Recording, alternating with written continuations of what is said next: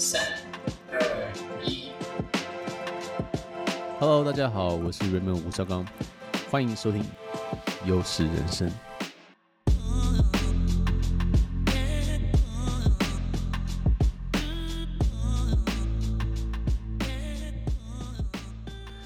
Hello，大家好，欢迎来到优势人生，我是 Raymond 吴绍刚。How's everybody doing？好久不见，大家还好吗？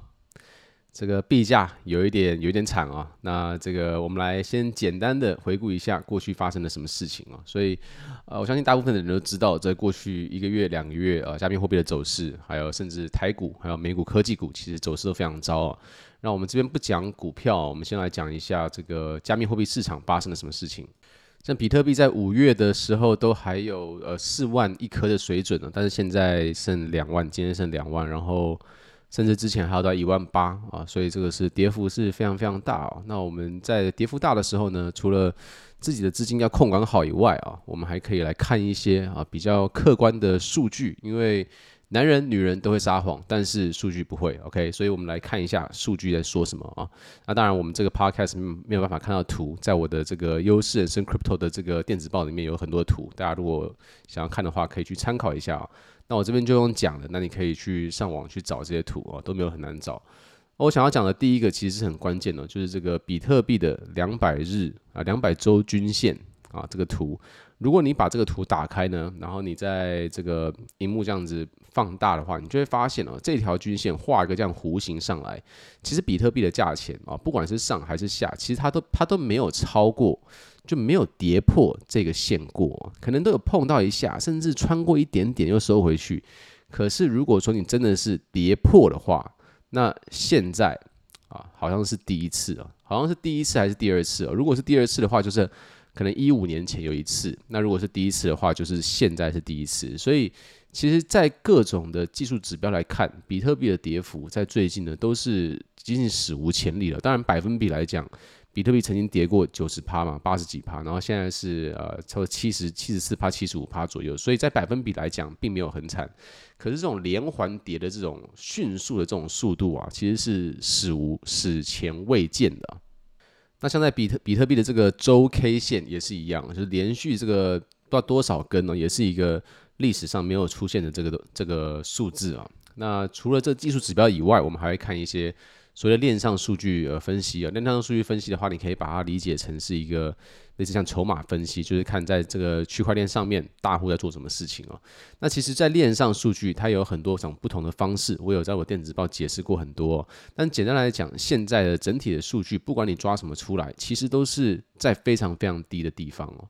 那非常非常低的地方，代表不是代表说它就不会跌哦，它不是说到这边为止，它代表的意思是说。如果你在这种地方买进的话，你的风险会对比几个月前会低非常非常多哦。但是这绝对不是代表它不会继续往下跌。包含了这个技术分析指标，还有这个链上数据分析呢，还有一个东西就是 social media metrics，就是大家因为推特是在加密货币圈很。大家每天都会看的一个地方嘛，那这个地方如果熊市的话，牛市的话就超热嘛，大家都在那边喊东喊西，要这个拼这个要 mint 那个的啊。但在熊市的时候就会非常冷，所以有一些指标也是在看这些这些人有多冷，是不是大家都不上来看了，不上来讲话？那如果是这种情况下的话，通常都意味着价格已经跌到大家都不想要卖的地步了。那这个指标呢，目前为止到了一个低低点，但是没有到非常非常低啊，这个还可以更低，所以。表示就是说，市场还有可能少数的人是有一点点乐观，说我们会回去的。可是通常来讲，市场都是很无情的嘛，他们可能就会再跌一波，然后把这些人洗掉，然后再给他做一个反弹。所以我觉得这一切都都不好说。但是整体来讲的话，数据上来看的话，我们是进入一个等于是，如果你要长线布局的话，是一个不错的开始买点。当然，这个不是个金融建议啊，只是我们一定要呃。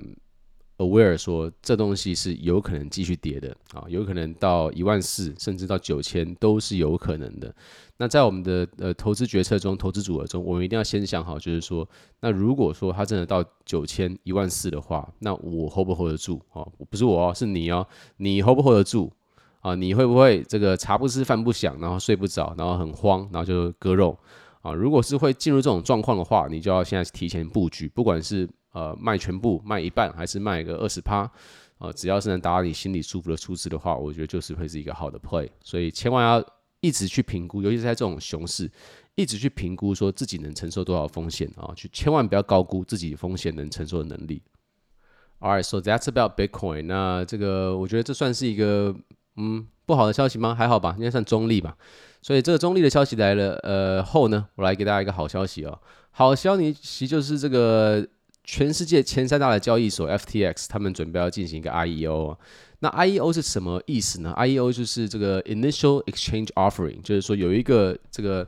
公司，它要在公开发行它的这个币啊，然后它要抽这个早期投资者的份额。你可以把它想象成抽 IPO 这种概念哦。那这种东西就比较好的就是说，如果你抽到的话。在 FTX 的 IEO 历史上，其实都是赚蛮多的哦。但是要抽到的话，其实也是不容易。但是我跟这个风魔道里面的很多人，上一次都有抽到这个 C2X 的这个币。然后呃，每一个人的配额是五百块嘛。但是他这个东西一开盘就给他直接涨了，在一两三天吧，就直接涨了五十倍。所以你的五百块配额就变成两万五千美金。然后很多人那次就住欧洲了。所以这次看看能不能再重复呃这件事情。那这个 Crypto 的这个 IEO 要怎么进行呢？好，我首先先讲一下它是什么东西好了啊。Crypto 的 IEO 是一个在 Solana 的这个链上啊，就是另外一个区，另外一个公链，也是很大的公链。它是一个 NFT 的交易平台。然后这个 NFT 的交易平台啊，除了它本身的这个产品以外，它还有跟 Line Friends 一起合作。所以你可以看到这个在我的 IG 上有一些海报，你就会看到熊大跟其他这种还有兔兔的那个那个角色啊。所以我觉得它其实应该会蛮这个 IEO 应该会蛮有潜力的。那我我再再讲一下要怎么样去一起参加这个事情啊。首先你就是要有一个 FTX 账号啊。如果你没有账号的话呢，在这个 podcast description 下方你可以去注册一个。那这个注册完毕之后呢，你还必须要有这个 FTTB 啊。那 FTTB 它就其实是这个 FTX 平台的这个代币。这个代币有很多用处哦，它可以它除了可以领到一些空投以外啊，它还可以得到一些。就是提款免费啊，然后这个这个手续费减免啊，然后还有这个 IEO 的这个权利啊，所以这个地方的话，你必须要至少有一百五十颗啊，一百五十颗的话，现价应该是二十五块左右吧，所以这边的话，你就要准备差不多三千八美金呢，去买至少一百五十颗啊，当然一百五十颗的话是可以呃质押进去，你要去 stake 进去哦，就是在这个网站上你要去 stake 进去，然后。就可以得到一张这个抽 I I E O 的这个票，然后呢，如果你买到七百五十颗的话，你就有六张票啊。那当然我是绝对给它压满的，因为本身就是我我其实本身非常看好 F T T 的币，我早期就有有买它了，然后就一直 hold 着。所以现在有这个 I E O 来，因为 I E O 我参加过很多次，其实我也中中过不止一次哦。我中过 C two X，然后我还中过这个 Atlas，那 Atlas 呢更夸张，Atlas 币呢是直接涨了一百倍，所以那个也是超爽。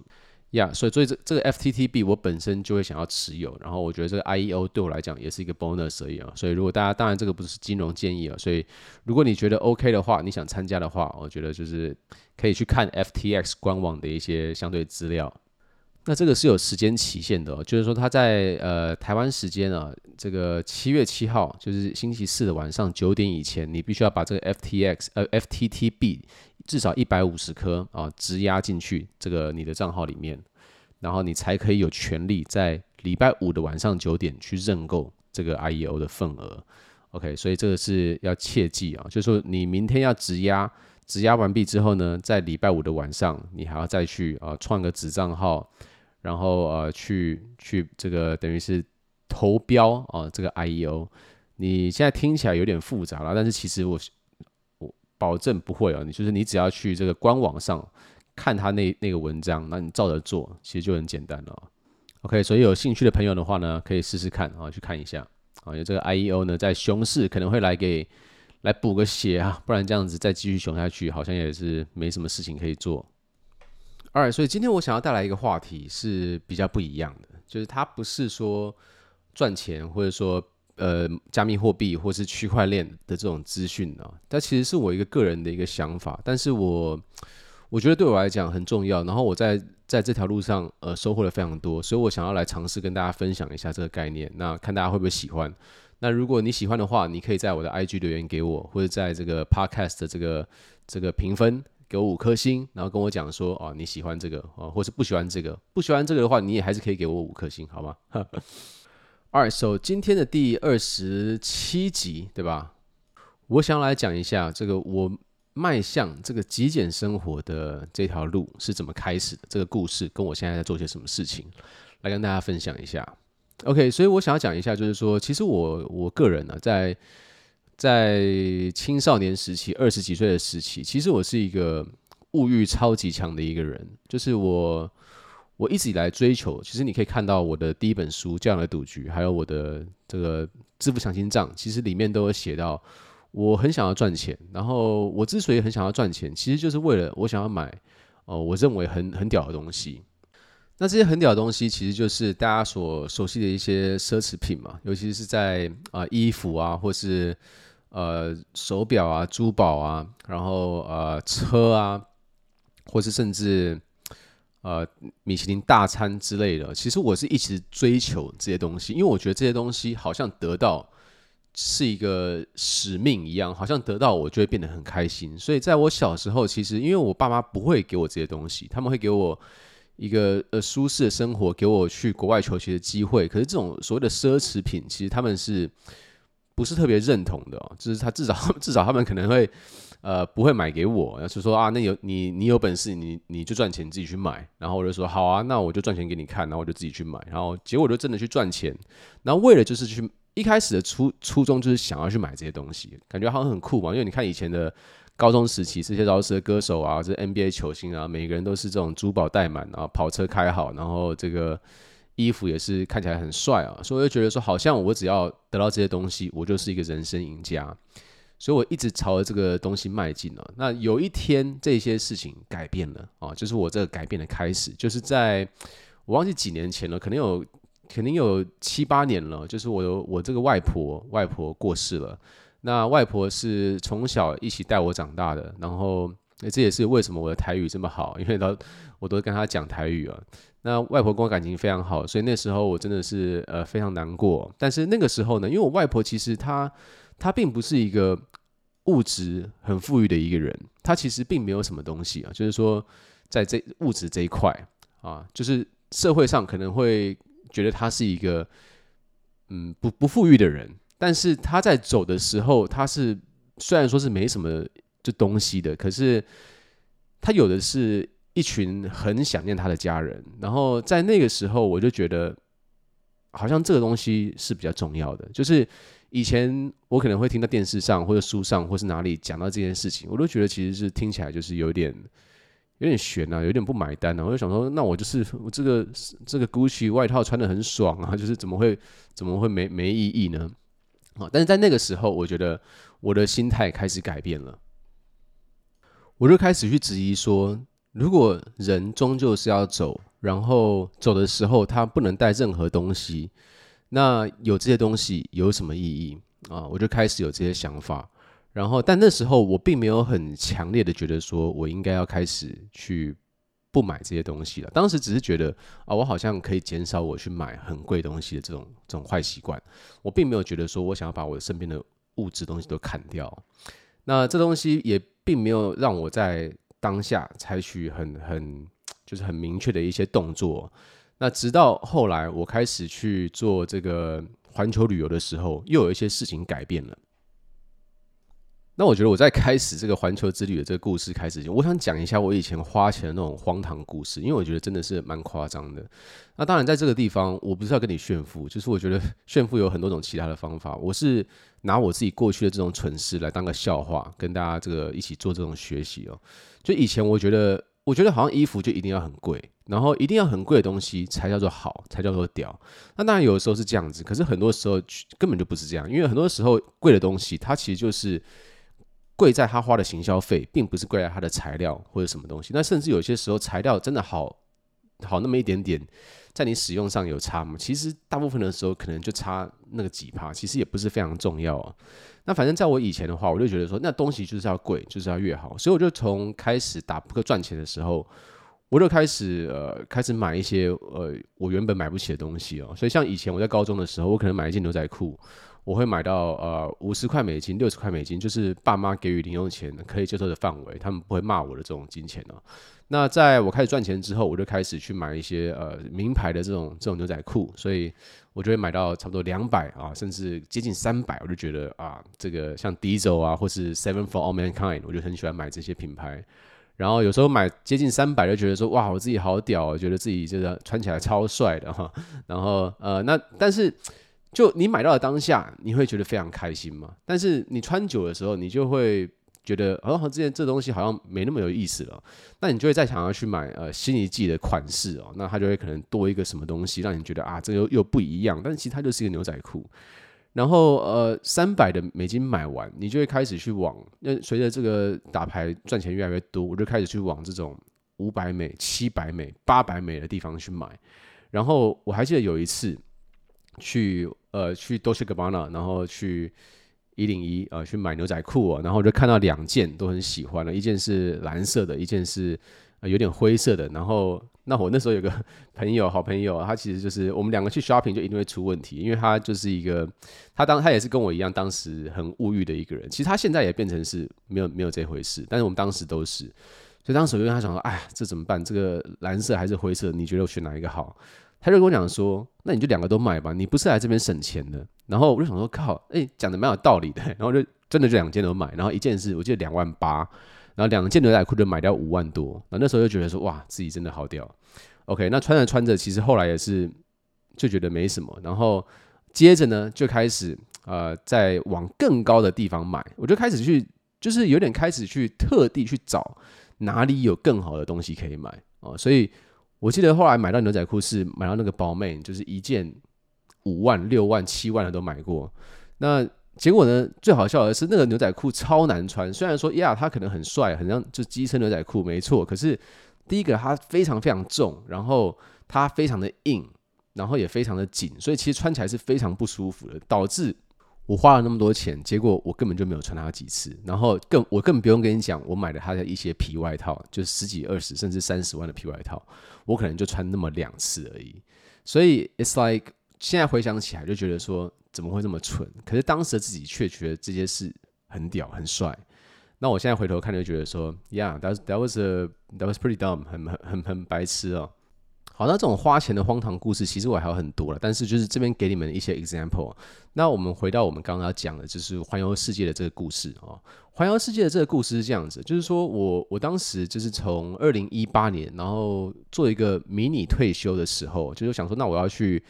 呃，刚结婚嘛，然后就是想要带着老婆，我们就趁年轻的时候，我们就开始去一些呃一些地方去去旅游、去探险、去做一些人生呃清单中很想要做的一些事情，所以我们就开始环游世界。然后我们的旅游方式比较不一样，就是我们不会跟团，然后我们也不会一直去跑景点，我们反而就会去选一个地方自己想去的地方，然后我们就会花可能一个月甚至到四十五天。去去探险，去享受哦，去感受那边的这个整个文化跟呃人文气息跟风景等等啊，所以我们就会去很久，然后我们就会带一个大皮箱嘛，我们就是一人一个大皮箱，然后。我一开始就是东西都放超满，就觉得说啊，就是我老婆也是跟我很辛苦，就是说一个月啊，女生要把东西全部塞一个皮箱里面，但是我们就把它塞得爆满，然后我们就就出发了。OK，那我们当然这一路上有很多呃好玩的事情，不好玩的事情，然后有很多不同的心得。那有一个地方我觉得很深刻，就是说在我每一次的旅途结束的时候，我就会发现。啊，一件两件事情啊。第一件事情就是我买了很多呃纪念品跟欧米亚给，然后结果就完全放不下嘛，所以就变成是你要可能要再买一个皮箱去装这些东西。OK，那第二件事情就是说，我会去，我会发现，其实我带来的衣服跟带来的一些呃东西，其实差不多会有不夸张哦，差不多会有五到六成的东西是是你没有用到的，完全没有用到的。因为我根本就没有穿那些，因为我可能习惯性就喜欢穿那几件几几件几套衣服，所以很多衣服我是完全没有动的，然后很多东西也是完全没有用的，所以我想说，哇靠，原来这些东西我其实根本不需要。然后后来我就回到台北嘛，回到家里，然后我就就想说，其实如果我就是，比如说我们我就想过说，如果我那时候就是我们那时候就去苏梅岛，如果那时候去苏梅岛，我就这样子不回来台湾的话。那我这些衣服不见有差吗？其实我就想一下，看好像没差。就这些衣服不见，对我来讲，或者说甚至我那边任何东西全部都不见，我其实还会过得非常好。那我就开始想说，那当然这个就就连到我之前外婆的事情，我就想说靠。然后我又看到我在国外的 YouTube 常常乱点，然后国外这个 minimalism 极简主义又很流行，我就看了很多他们的影片。我就觉得说，靠，他们讲的超有道理。然后我觉得我好像想要这样做。于是，我那一趟旅程回来，我就把我的，而且我是那种啊，说起来这有点、有点、有点好笑，就是我是一个衣服超级无敌爆多的男生。我我根本就不知道要怎么样去去跟你们讲这个数字。我可以可以跟你讲，因为以前在打扑克的时候，我是是做这个代言人嘛，然后很常要拍一些广告啊。出席这个节目啊，出席一些这个活动或者晚宴等等，所以我就觉得说啊，那这样子你一定要有不同的 outfit，你一定要有这个比较亮丽的这种衣服，别人看了会记得你，然后你要这个更闪亮一点的等等。所以我有很多种衣服是我只穿一次两次，然后或者说呃非常显眼，它不适合在平常日常穿的衣服，然后但是就会摆在那里积灰尘，甚至台湾很潮湿，它就会发霉。所以我可能会。牛仔裤可能会有二十几件，然后外套可能会有更外套更多，因为我很喜欢买外套，可能也会有来个二三十件，然后 T 恤就不用讲，可能我可能想要讲来五六十，or even more，然后呃还有什么东西啊？反正你你你就可以想象，那鞋子也是一样爆多，我就是。就是比女生还要多的，然后就觉得啊，到底在干嘛？然后而且以前就是我是一个不太爱丢东西的人，以前啦，就会觉得说啊，这个东西好像啊留着也挺好的，就丢的有点浪费，因为当初买的有点贵等等哦，我就觉得说啊，这个还是要来清一下。于是呢，我在那一趟旅程结束后，我就把我的这个衣柜，有一天下午我就把它全部给它清空，就是啊，我差不多那一天。解决了差不多九十五趴的衣服，我我有几个选择嘛，就是说我有呃，我要我大部分的衣服如果很旧的，然后或者说状况不太好的，我是直接把它捐掉给旧衣回收箱。那如果说是还不错的，然后呃是很新很新，有些是一次都没有穿过的，我就把它送给身边的一些朋友，或是送给我弟弟。然后如果有一些是真的非常高端的衣服，然后也没什么穿过，我就可能会把它卖掉。然后那一天我就解决了百分之九十五的衣服，可是你看看我的基数是很高的，所以就算结束了百分之九十五的衣服之后，我还是有非常非常多。好，然后我又我又去出国了，我又出国一次，然后这一次呃应该是到欧洲吧，然后也是一样，我就是带了呃这一次我已经学乖了，我就开始带了更少的东西哦，啊更少的东西，然后所以差不多是上次的一半就去欧洲，然后就发现靠。还是用不到那些东西，就是这一次的一半，差不多也有至少三十四十趴还是没有用到。然后呢，还是买了一堆纪念品回来哦。你就说你去这种国家，你去这种机场看到这种礼品店，你不给家人买个欧米亚给，然后不给自己买一个那种小小的这种纪念品来纪念一下，你是怎么说得过去，对吧？所以我就越买越多，或者说到到法国哪里去给他买个什么特特地的产的什么。什么酱啊，或者说什么这个也红酒等等的，你就会受不了哦，就是手小小的手工艺品，就受不了，就给他买下去，就买来，结果就是你的皮箱根本装不下，所以变成是你被迫机场，要不然手提，要不然再买一个一个行李箱。所以我后来那一趟回来之后，我又再把我的的这个衣服再减超过八十趴，然后呢，我就基本上跟自己讲说，我以后再也不买任何的纪念品了，我以后要把旅游的这个记忆。有照片就好了，OK，所以我觉得这个是我觉得很大的一个一个改变。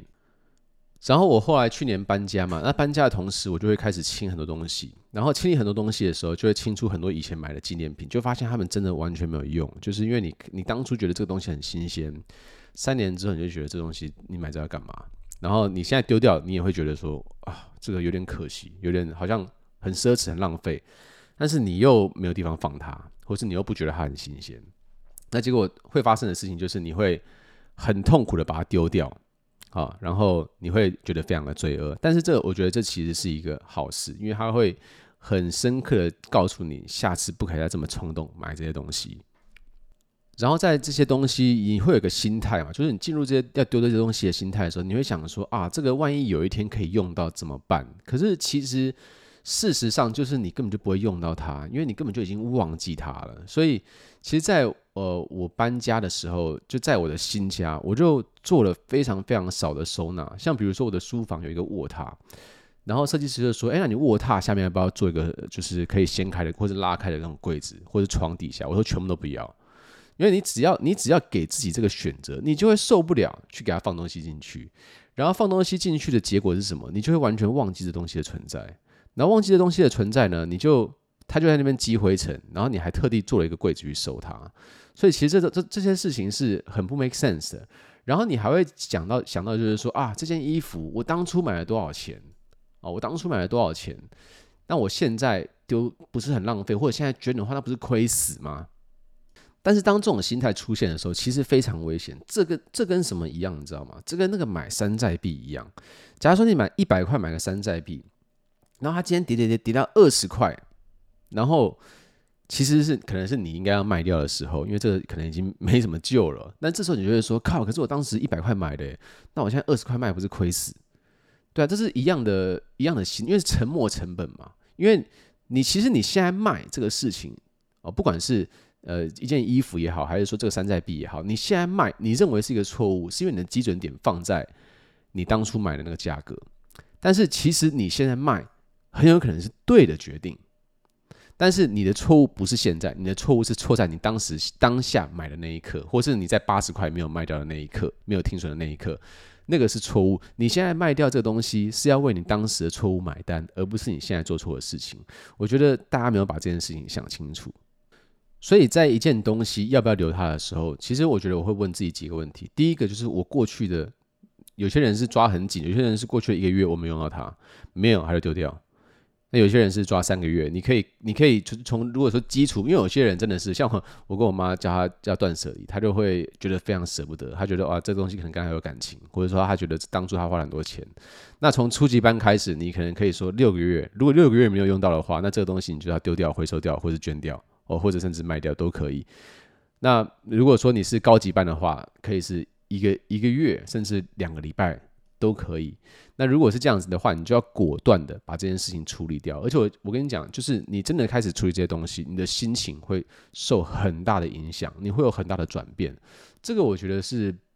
我觉得不选的，因为你自己做一次就知道。因为你你把这个家里的这些杂物啊啊都清空的话，其实你的心情会跟着平静下来。那这是什么原因呢？就是其实我有一个有一个这个想法啊，是我之前在网络上看到的，就有一个人说呢。你这些物品堆积在你的房间里面，他是会跟你讲话的。OK，obviously，他不是真的讲话，因为这个这个不是不是魔术。但他的意思是说呢，当一堆东西叠在你的房间、叠在你的书柜、叠在你的这个沙发上的时候，他会跟你讲话的意思是，你只要经过他，或是你要去收东西的时候，你会想到他。然后你会想到他的时候，你就会想说：“啊靠，那这东这东西怎么办？要丢吗？要放哪里？等等。”他其实是会一直把你的这个所谓的每天的这种 energy 跟精神，他会把它一直吸走。因为你只要看到他，你就会有你就会有想法嘛。那这个想法不有可能是好，有可能是坏，可是他就是会有一个想法存在。那如果说你的东西非常非常多，你光看到你这面墙你就超烦了，那你还要做什么事情？所以。当我理解这件事情的时候，我把我这面墙整个清空，我只留下我必须要的一定的东西的时候，我就发现，哎，我的心情就是平静的非常多。我有很多的空间去思考，我今天应该学什么东西，做什么事情，而不是用我每一天有限的这种精神去思考我该如何处理一个以前不该买的杂物。我觉得这其实对我来讲是一个，呃，心理心理这种怎么讲呢？Productivity, efficiency，心理效率、精神效率上一个很大的一个突破。我我不确定我们刚刚这样讲有没有有没有道理啊？就是就是我我真的觉得这东西改变了我非常多，然后其实也让我看穿了很多事情。就是尤其是我去旅游，当你被逼迫要在一个行李箱生活很长一段时间的时候，你就会发现，其实你根本不需要那么多东西。你所认为你需要的那些东西，我觉得这个跟食物一样，我们待会儿再继续讲啊。你所认为你需要的东西，其实都是很多时候都是社会灌输给你的。那社会灌输给你是来自什么？是来自很多这些做这些产品的公司，他们花了很多的钱、很多的广告、很多的行销，去灌输一个 idea，说人就是需要这个东西。但是其实，在很多很极端的情况下，你可以去 YouTube 搜，有非常非常多人，他们是过着真的是极简到不行的那种那种生活。那我我觉得我现在离他们还有一大步，可是以跟我以前比，已经进步非常多了。他们也会活得非常非常好，而且甚至我觉得在精神的这个层面方面还，还还比我们好非常多。就我觉得，像这个整个社会，其实都一直在灌输我们，呃，说一定要花钱买得到的东西，你才能得到快乐啊。就比如说你你花你买了一个很帅的 T 恤，然后你你的朋友会会因此呃嫉妒你、羡慕你吗？其实说实在的，我觉得我到现在我觉得 nobody really cares。然后你穿你今天穿什么东西？那你买一个很很屌的车，别人会觉得怎么样吗？Maybe 他会觉得你很酷 for for one minute。然后呢，我觉得他也不会改变什么事情。所以我觉得很多事情都是 marketing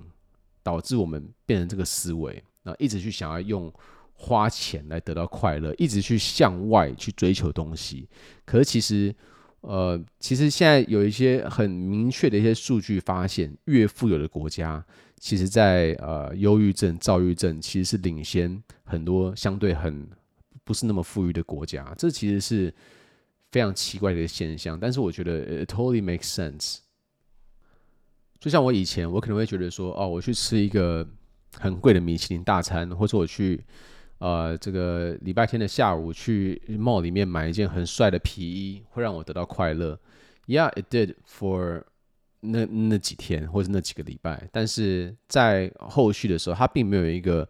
很长效的一个一个快乐，因为它并没有解决我根本的问题。像我像我现在的话，其实这现在很好笑。现在其实我最喜欢做的事情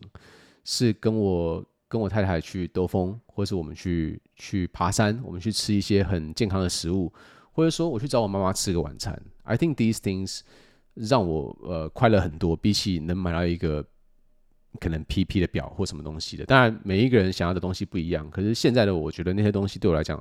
不是这么重要。所以现在我我已经把我的这个等于是我的衣服啊，把它改成。就是我的 T 恤应该只有五六件是我真正会穿的衣服，那这个他们都会是，呃，都会是就是实实心的颜色嘛，就是白色啊、黑色啊或者灰色等哦，然后也会配一些很 basic 的长裤，那我可能有一些比较比较花俏的这个 T 恤啊，可能是厂商给我的，或是呃我支持别人的品牌等等，但是我总共的 T 恤没有超过十件，然后我的裤子呢就可能四到五件，然后外套的话也是四到五件。我就是希望我能把我所有的衣服放在一个皮箱里面，我觉得这是我给我自己的 limit。然后我我现在会觉得说，啊、呃，如果你要买一个衣服进来新的，那你就一定要有一个旧的是往外往外出的，你不可以一直堆，一直堆，一直堆。尤其是现在台湾的房价这么贵，或是我不知道你在哪里，但台湾的房价是超级贵，所以寸土寸金的情况下，你你去做那个收纳，那个木作也很贵啊，所以。那你去做这个收纳，做这个木作，然后去用这么贵的空间去放一些你根本穿不到的东西，或是你你完全没有要用的东西，我你值得吗？其实我觉得很不值得。所以现在的我，我觉得已经完全改这方面，然后我会呃希望让我的呃不管是书柜啊，还有这个架子上啊，其实像我们的家里，我们没有电视墙。就是电视墙里面没有任何地方可以给你放任何东西，就是一面墙跟一个电视，它下面没有任何电视柜，因为你只要有柜子，你就会放东西。所以我的家里面是非常非常少柜子，少到那个设计师都问我说：“你确定你这样 OK 吗？”因为这是他们史上做过最少的。But it feels fucking great, I tell you. 而我今天其实讲了很多，然后我觉得有点乱哦，不是我我不知道我们的思绪有没有给他讲得非常清楚，但是我觉得我觉得大致上的意思就是这样子。那在呃，我不知道大家会不会喜欢这种 topic，因为它并不是跟呃赚钱是有直接的关系。但是我的 podcast 叫做优势人生，那优势在我的心里，呃，不是只有钱而已，优势可以是任何事情，比如说，嗯、如何把精神变得更好，如何让自己的健康变得更好，如何让自己的呃身心灵变得更好。其实我觉得这个地方反而是我觉得更重要的。所以我之前没有 share 过这种东西，但是我我在这方面其实我是。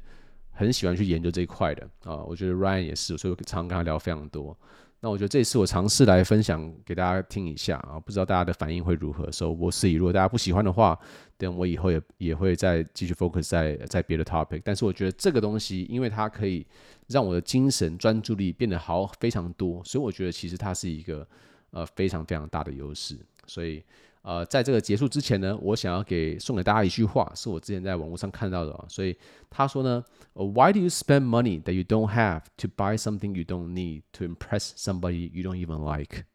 意思是说，为什么你要花你没有的钱去买一个你根本不需要的东西，